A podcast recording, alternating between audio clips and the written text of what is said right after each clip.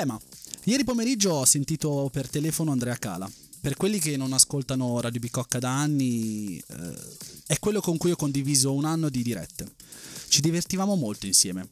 Ieri mi ha detto che oggi, undici novembre, in Francia è festa. Già, in Francia, perché lui ora lavora a Montpellier, al mare. In Francia festeggiano l'armistizio del millenovecentodiciotto, che pose fine alla Prima Guerra Mondiale.